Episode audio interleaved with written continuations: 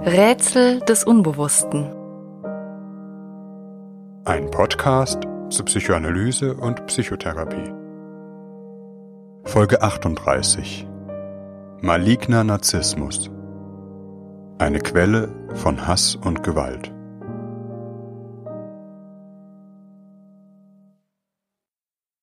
Wie muss ein Mensch wie dieser die Analyse hassen? Ich habe den stillen Verdacht, dass die Wut, mit der er den Marsch auf eine gewisse Hauptstadt betrieb, im Grunde dem alten Analytiker galt, der dort seinen Sitz hatte, seinem wahren und eigentlichen Feinde, dem Philosophen und Entlarver der Neurose, dem großen Ernüchterer, dem Bescheidwisser und Bescheidgeber noch über das Genie. Diese Zeilen, der Feder Thomas Manns entstammend, meinen niemand anderen als Adolf Hitler und seinen Marsch auf Wien, der langjährigen Heimstatt des Begründers der Psychoanalyse Sigmund Freud. Freud, der große Ernüchterer, der Wicht und Weltenherrscher nicht so weit auseinander sah.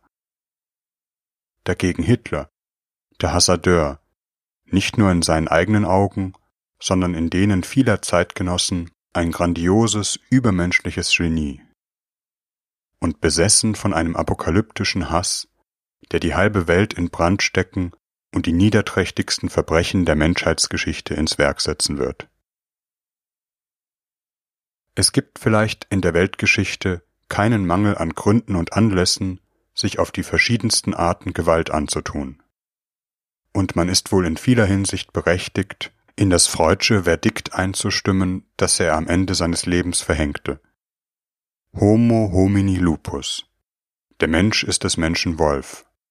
Wer hat, nach allen Erfahrungen des Lebens und der Geschichte, den Mut, diesen Satz zu bestreiten?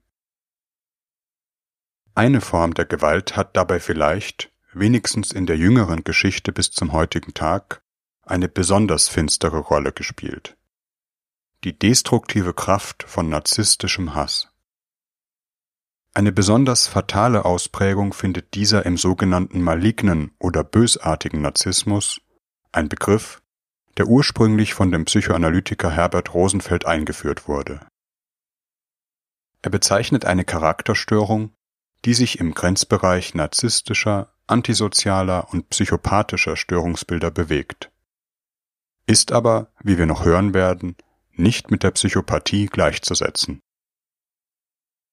Die Person Hitlers, sofern wir ihr per zeitgeschichtlicher Ferndiagnose eine solche Form von malignem Narzissmus attestieren wollen, ist dabei ein Extrembeispiel. Es wäre indes eine grobe Verkürzung von einer individuellen Persönlichkeit auf die Zeitgeschichte zu schließen. Sicherlich kann man den Nationalsozialismus nicht auf eine Persönlichkeitsstörung Hitlers zurückführen. Zum Verständnis von Zeitgeschichte und Politik sind die Begriffe der Psychoanalyse eine wichtige, aber sicherlich nicht allein hinreichende Zutat. Vielleicht gibt es aber gerade bei Hitler eine unheilvolle Liaison zwischen Politik und Persönlichkeit, so dass hier ein analytischer Blick doch instruktiv sein kann. Der zeitgenössische Psychoanalytiker Hans-Jürgen Wirth hat sich, neben anderen Analytikern, in einigen Arbeiten mit der tiefen Psychologie des Nationalsozialismus befasst. Das Phänomen des bösartigen oder malignen Narzissmus ist aber keineswegs auf die Spitzen totalitärer Diktaturen beschränkt, wenngleich dort fast immer anzutreffen, sondern generell mit Vorliebe dort, wo Macht konzentriert ist, was auch Machtverhältnisse in privaten Beziehungen und Familien einschließt. Was also ist maligner Narzissmus und was macht ihn so gefährlich? Verschiedene psychoanalytische Forscher Neben Rosenfeld ist hier vor allem der Psychoanalytiker Otto Kernberg zu nennen, aber auch forensische Psychiater wie Reinhard Haller haben einige typische Merkmale herausgearbeitet, die bösartige Formen von Narzissmus kennzeichnen. Wir können sie hier in fünf Punkten charakterisieren, die mehr oder weniger zusammenkommen müssen. Erstens Sadismus also nicht nur die Bereitschaft, Gewalt auszuüben, sondern die Freude und Genuss an der Qual anderer. Josef Stalin etwa hatte die Angewohnheit, sowohl jene Gefährten, die er zum Tode verurteilen ließ, als auch jene, die er befördern wollte, zum Tee einzuladen. Wer eine solche Einladung erhielt, wusste, dass er entweder aufsteigen oder sterben würde. Stalins größte Freude war es, den Eingeladenen möglichst lange und auf perfide Weise im Unklaren zu halten und sich an seiner Angst und Ohnmacht zu erfreuen. Manchmal wird dieser Sadismus offen und primitiv, manchmal subtil und raffiniert ausgelebt. Sadistische Neigungen können im Berufsalltag mit dem narzisstischen Chef beginnen, der seine abhängig Angestellten bei einer Entlassungswelle mit Genuss zappeln lässt oder sie immer wieder in entwürdigende Situationen bringt, denen sie sich nicht wehren können. Bis hin zu sozialen Situationen, in denen der andere wehrlos offener sadistischer Gewalt ausgeliefert ist, etwa Gefangene in einem Lager. Dies muss nicht, kann aber in eine Sexualisierung von fremder Qual übergehen, wobei es sich dann in die Richtung einer sexuellen Perversion bewegt. Sexuellen Sadismus, der oftmals, da schambesetzt, heimlich ausgelebt wird. Der Sadismus ist für die Unterscheidung von Narzissmus und Psychopathie insofern wichtig, als er eine gewisse Form von Einfühlungsvermögen bedeutet.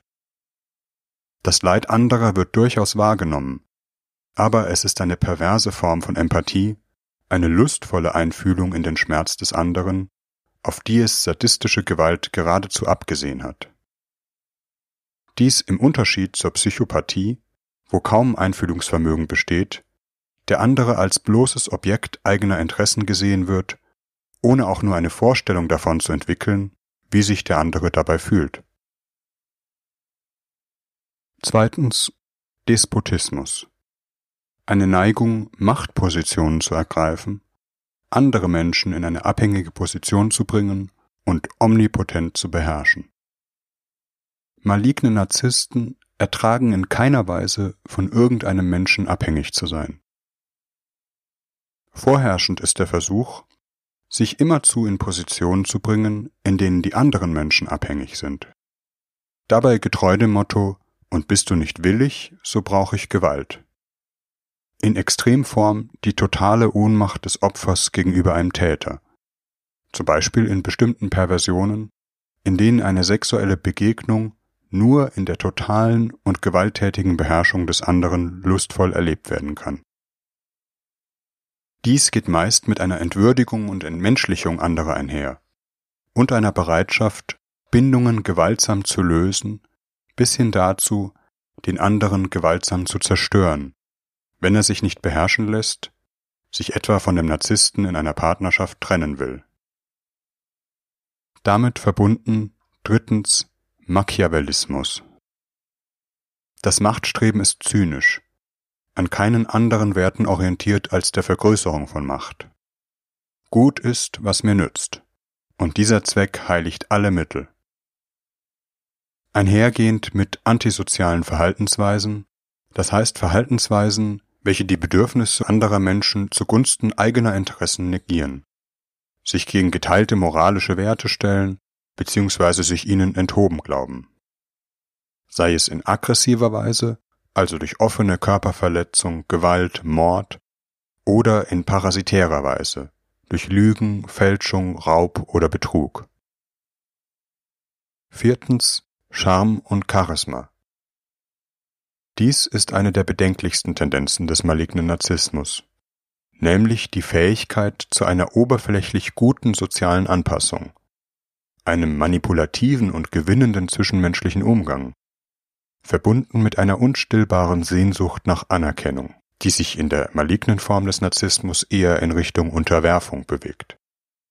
Vielen Narzissten gelingt es, andere, insbesondere unsichere Menschen zu beeindrucken, zu blenden, für sich zu gewinnen, offene Bewunderung und Anhängerschaft zu erzeugen, andere an ihre Großartigkeit glauben zu machen. Sie appellieren an bestimmte Sehnsüchte und Wünsche in anderen Menschen, die sich mitunter sehr gerne verführen lassen.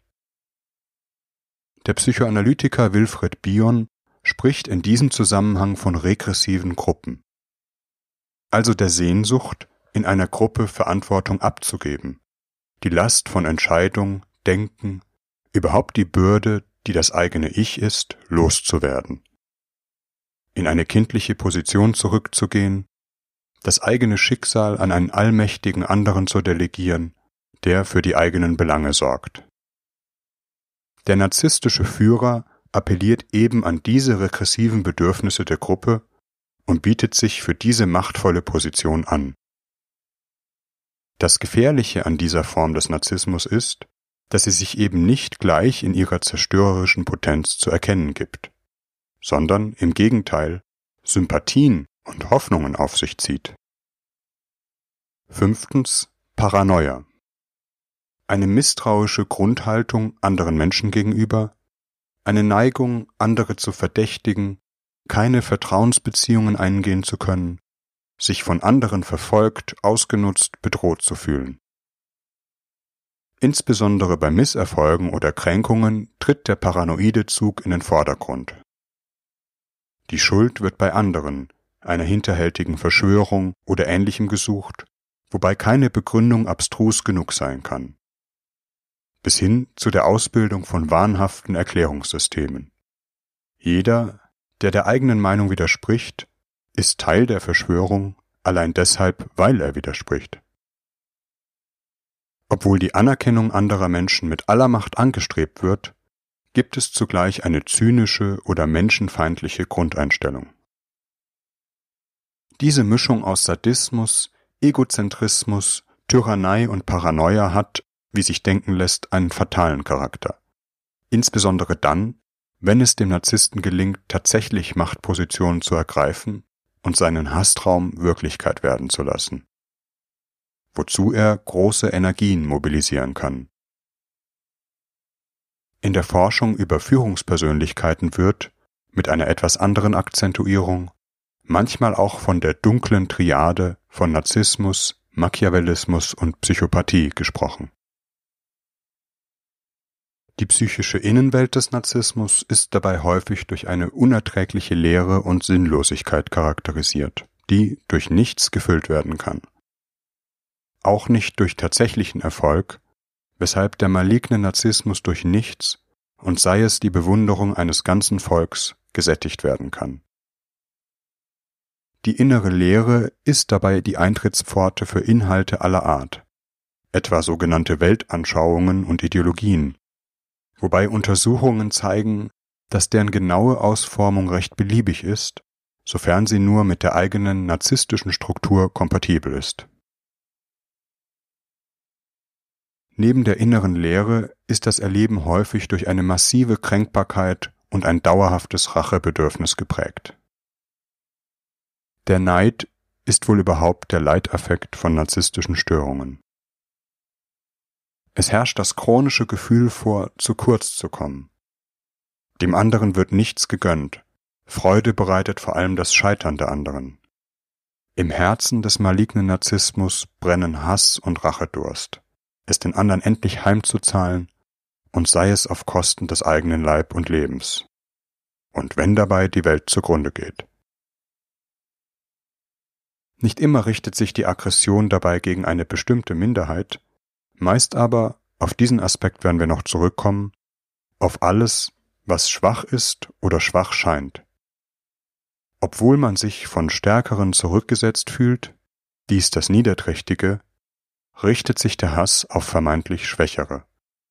Tiere, Kinder, Frauen, alte Menschen, soziale Randgruppen. Dieser Hass ist in Wahrheit die Triebkraft des malignen Narzissmus, zugleich ein Vehikel, andere Menschen an sich zu ziehen. Denn Hass ist ein ebenso starkes Bindemittel wie die Liebe. Einer der stärksten Sehnsüchte, die er bei anderen Menschen weckt, besteht in dem Versprechen, der Racheengel zu werden für alle Arten von Kränkungen und Zurücksetzungen. Und die Menschen aus der gefühlten Zurücksetzung in etwas Großartiges zu erheben, sei es eine auserwählte Rasse, göttliche Krieger oder was immer, wobei es sich dabei nur um Schablonen narzisstischer Größenfantasien handelt.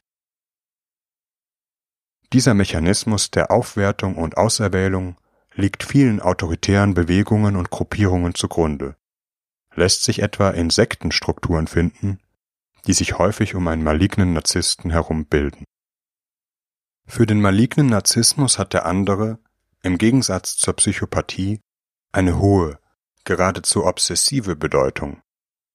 Es gibt eine starke Bindung, nämlich eine Bindung durch Hass. Der andere soll angegriffen werden. Man will sein Leiden sehen und fühlen, ihn erniedrigen, quälen, töten. Dies ist vielleicht die Quelle der größten menschlichen Gewalt. Denn sie geht über ein wie immer auch rationales Interesse hinaus. Der maligne Narzissmus will den anderen nicht nur aus dem Weg räumen, berauben, für eigene Zwecke instrumentalisieren, sondern ihn dabei demütigen und quälen, selbst wenn es keinen rationalen Vorteil bringt. Der monströsen Kreativität sind dabei keine Grenzen gesetzt. Hier liegt auch die ungeheure Niedertracht der nationalsozialistischen Rassegesetze bis hin zum Konzentrationslager. Sie geht nicht nur auf die totale Ausbeutung, sondern die totale Entwürdigung der Opfer. Als weiterer wesentlicher Zug des inneren Erlebens ist zudem eine Neigung zum Selbsthass und zur Selbstdestruktivität zu nennen, die Hand in Hand mit dem Fremdhass geht.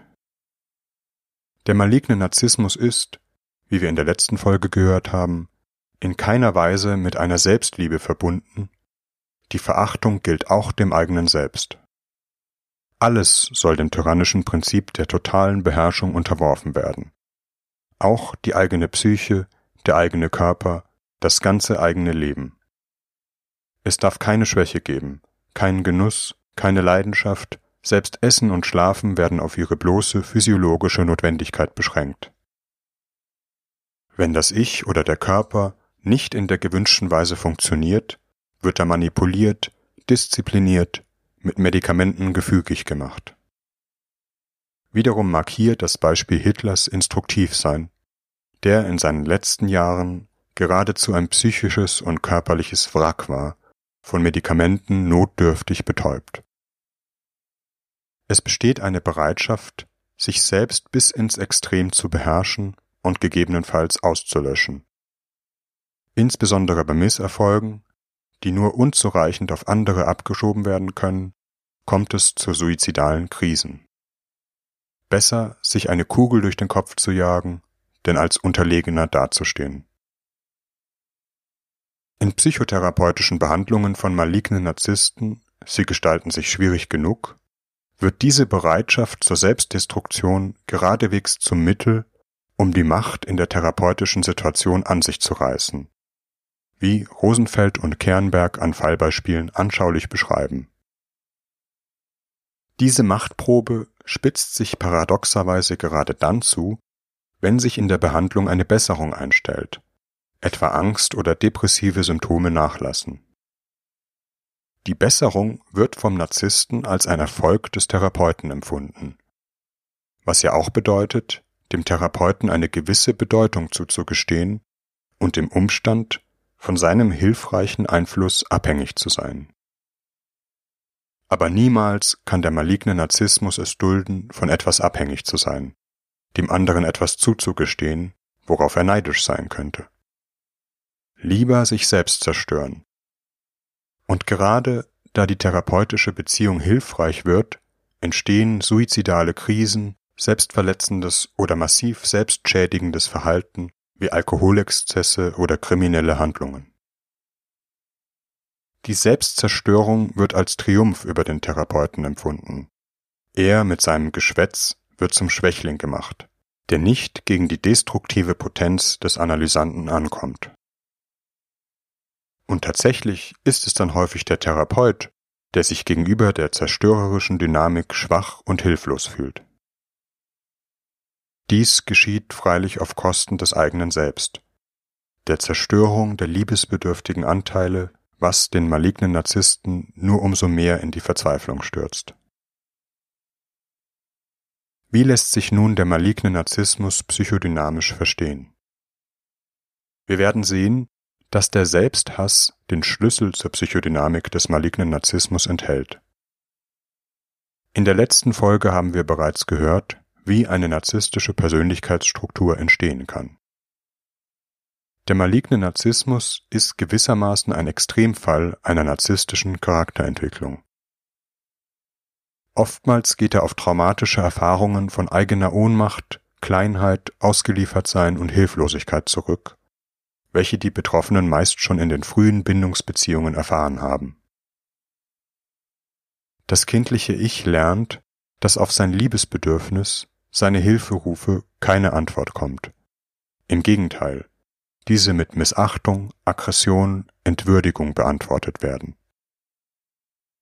Oder aber, dass andere, die Eltern, die eigenen Bedürfnisse in massiver Weise über die kindlichen stellen, das Kind etwa für ihre eigenen emotionalen oder sexuellen Bedürfnisse missbrauchen, was im Resultat ebenfalls eine emotionale Vernachlässigung impliziert, auch wenn die Beziehung äußerlich sehr innig und liebevoll anmuten mag. Die frühen Erfahrungen von Ohnmacht und Hilflosigkeit werden nicht selten in den späteren Beziehungen auf fatale Weise verstärkt etwa in Mobbing-Situationen in der Schule, die das narzisstische Prinzip auf tragische Weise bestätigen. Das Schwache hat kein Lebensrecht. Im kindlichen Ich entsteht die Erfahrung, dass es keine hilfreichen anderen Personen gibt, kindliche Bedürftigkeit und Hilflosigkeit nur in die totale Vernichtung des Selbst führen. Es kann sich nur retten, indem es versucht, alles Schwache und Bedürftige in sich zu beherrschen und auszulöschen. Die narzisstische Abwehr besteht darin, sich niemals wieder in eine schwache Position zu begeben, in der man solche Verletzungen erfahren kann. Dies dadurch, indem man die Kontrolle über andere gewinnt und sie beherrscht, eigene Ohnmachtsgefühle unmöglich macht, indem man unangreifbare Machtpositionen bezieht, wenn nicht real, dann wenigstens in der eigenen Empfindung und Fantasie. Die eigenen Kleinheitsgefühle werden abgespalten und auf die anderen übertragen. Das, was wir in der letzten Folge schon über den Mechanismus der Projektion gehört haben. Die anderen werden zu Schwachen gemacht oder wenigstens als Schwache bezeichnet und abgewertet, damit man sich selbst nicht schwach fühlen muss. Der Psychoanalytiker Winfried Trimborn unterscheidet in seiner Arbeit über narzisstische Gewalt drei Ausprägungen der narzisstischen Abwehr. In der ersten wird der andere noch gesucht, manchmal suchtartig und gierig, dann wieder sadistisch und entwertend. Der andere soll in einer schwachen Position und abhängig gehalten werden. In der zweiten Ausprägung kommt es zu einem narzisstischen Rückzug. Der Betroffene kapselt sich von der Welt ab, die er nicht beherrschen kann. Er richtet seine narzisstische Herrschaft in der Innenwelt, das heißt, sagt sich von jeder äußeren Abhängigkeit los, und sei es die von der Notwendigkeit der Nahrungsaufnahme, wie dies bei manchen Essstörungen der Fall ist. Im dritten Fall werden die eigenen Schwäche und Ohnmachtsgefühle nicht dadurch bekämpft, dass andere in schwache Positionen gebracht und dort beherrscht werden, oder man versucht, sich von anderen ganz unabhängig zu machen, sondern indem der andere überhaupt verneint wird. Seine Bedeutung, seine Wichtigkeit und damit die eigene Abhängigkeit wird negiert, und sei es, indem der andere ganz konkret ausgelöscht werden soll. Diese letzte Variante bezeichnet im engeren den malignen Narzissmus. Herbert Rosenfeld hat diese psychische Dynamik anhand einer politischen Metapher beschrieben. In der Seele eines Kindes geht es zu wie in einem Staat, in dem Anomie herrscht. Es gelten keine Gesetze außer dem Recht des Stärkeren. Es gibt keine hilfreichen Institutionen oder Personen, die das eigene Lebensrecht und die eigenen Bedürfnisse vertreten und schützen. In einem solchen Staat, eigentlich ist es ein zerfallener Staat, beginnen sich mafiöse Strukturen zu bilden. Ein Pate oder Diktator tritt auf, der eine gewalttätige Organisation ins Leben ruft, die aber doch ein gewisses Maß an Schutz und Struktur gibt. Wenn man sich ihr mit Haut und Haaren verschreibt. Hat man sich ihr einmal anheimgegeben, gibt es kein Entrinnen mehr. Abweichler werden verfolgt und grausam zu Tode gefoltert. Dies nun ist ein Bild für die Vorgänge im Seelenleben des malignen Narzissmus. Aus dem Gefühl der völligen Ohnmacht heraus wird ein inneres Prinzip, ein innerer Diktator aufgerichtet, der Stärke und Schutz verspricht. Dies dadurch, dass er alles Schwache und Hilflose austilgt und mit unbändigem Hass, es ist in Wahrheit ein Selbsthass auf das eigene kindliche Ich, verfolgt. Psychoanalytisch spricht man auch von einem grausamen Über-Ich, das tatsächlich eine Art von seelischem Gleichgewicht, es ist ein Gleichgewicht des Schreckens, errichtet. Diese innere Seelenlandschaft ist, wie von Rosenfeld beschrieben, häufig an dem Fantasie- und Traumleben ablesbar, wo es grausame, allmächtige Figuren gibt, die das kindliche Ich, etwa repräsentiert durch Kinder oder Tiere, unterdrücken und quälen. Charakteristisch ist auch das Traumbild einer inneren Mafia, Bande oder Gang, die das Traum-Ich verfolgen und ermorden. Träume, die oftmals gerade dann besondere Virulenz erlangen, wenn der Betroffene sich in einer Therapie aus diesen inneren Banden lösen, von der Mafia gerade lossagen möchte. Filmisch ist dieser Charakter einer solchen Bande vielleicht nirgends so treffend umgesetzt worden wie in Stanley Kubricks Clockwork Orange. Die Paranoia des malignen Narzissmus ist in diesem Sinne die Wiederkehr des Projizierten. Das, was man an sich selbst fürchtet und als das Schlechte und Böse empfindet, ist auf andere verschoben, die scheinbar die bösen Verfolger sind, ganz nach dem Mechanismus des Verfolgungswahns, von dem wir in Folge 12 über Psychosen gehört haben. Der maligne Narzissmus hat nun eine fatale Tendenz, diese innere Dynamik mit aller Konsequenz zu veräußerlichen, das heißt in reale Beziehungen umzusetzen. Er ist mit dem inneren Tyrannen identifiziert und versucht, dieses Ideal in die Wirklichkeit umzusetzen. Aller Hass auf die eigene Schwäche und Kleinheit wird, hier wieder der Mechanismus der Projektion, auf andere übertragen und an anderen bekämpft und ausgelöscht. Der Mord an einem Opfer als äußerste Konsequenz ist tatsächlich der Mord am eigenen Gehassten selbst. Winfried Trimborn spricht in diesem Zusammenhang vom Verrat am Selbst. Die geheime Triebfeder des Hasses ist also letztlich ein mörderischer Selbsthass. Nur, dass hier die Konsequenzen und das Leid ein anderer zu tragen hat. Wenngleich zur Dramaturgie des malignen Narzissmus letztlich auch die reale Selbstzerstörung, der Selbstmord gehört wie etwa am Phänomen des Amoklaufs oftmals die Eskalation eines malignen Narzissmus studiert werden kann. Nach dem Massenmord kommt häufig die Selbstauslöschung. Oder wieder am Beispiel Hitlers, der in den Trümmern und Leichenbergen seines angeblich so geliebten Deutschlands die Zyankali-Kapsel schluckt. Zugleich verweist insbesondere der Sadismus des malignen Narzissmus auf eine tiefe und äußerst regressive Beziehungssehnsucht. Das Gehasste wird auch gesucht, ersehnt. Im Sadismus, meist gepaart mit einem ausgeprägten Masochismus, liegt der Versuch, mit dem anderen zu verschmelzen, durch Gewalt die Grenzen zwischen dem eigenen Ich und dem anderen aufzulösen, mit dem anderen eins zu werden, indem das andere aufgelöst, durch eine Gewalttat mit dem eigenen Ich amalgamiert wird, was oftmals mit einem gierig rauschhaften Erleben in der sadistischen Gewalttat einhergeht. Als wäre es möglich, alle Getrenntheit und alles Anderssein, das so viel Schmerz und Leid verursacht hat, durch Gewalt aufzulösen und in einen Zustand der Ungetrenntheit zurückzuzwingen. Die Rückkehr in einen Zustand, in dem es noch keine Frustration gab kein Ich und keinen anderen, nach dem Vorbild des fantasierten embryonalen Zustands im Mutterleib, der oftmals hinter der Todessehnsucht steht. Eine Therapie des malignen Narzissmus ist äußerst schwierig, oft unmöglich. Entscheidend ist, wie vollkommen die Identifikation mit dem inneren Tyrannen ist, ob dem kindlichen Ich Abhängigkeit und Bedürftigkeit noch irgendein Existenzrecht zugestanden wird.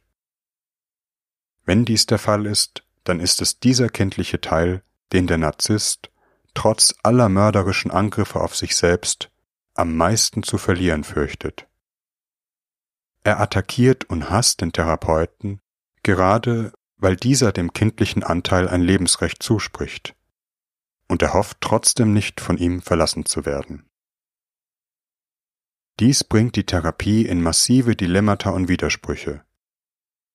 Der Therapeut wird zur Zielscheibe von Hass, Kränkung und Entwertung, nicht selten bis an die Grenze des professionell Vertretbaren. Den liebesbedürftigen kindlichen Teil zu finden und ihm, gegen alle narzisstischen Angriffe, dennoch die Treue zu halten, bleibt dabei aber die einzige Chance auf Rettung.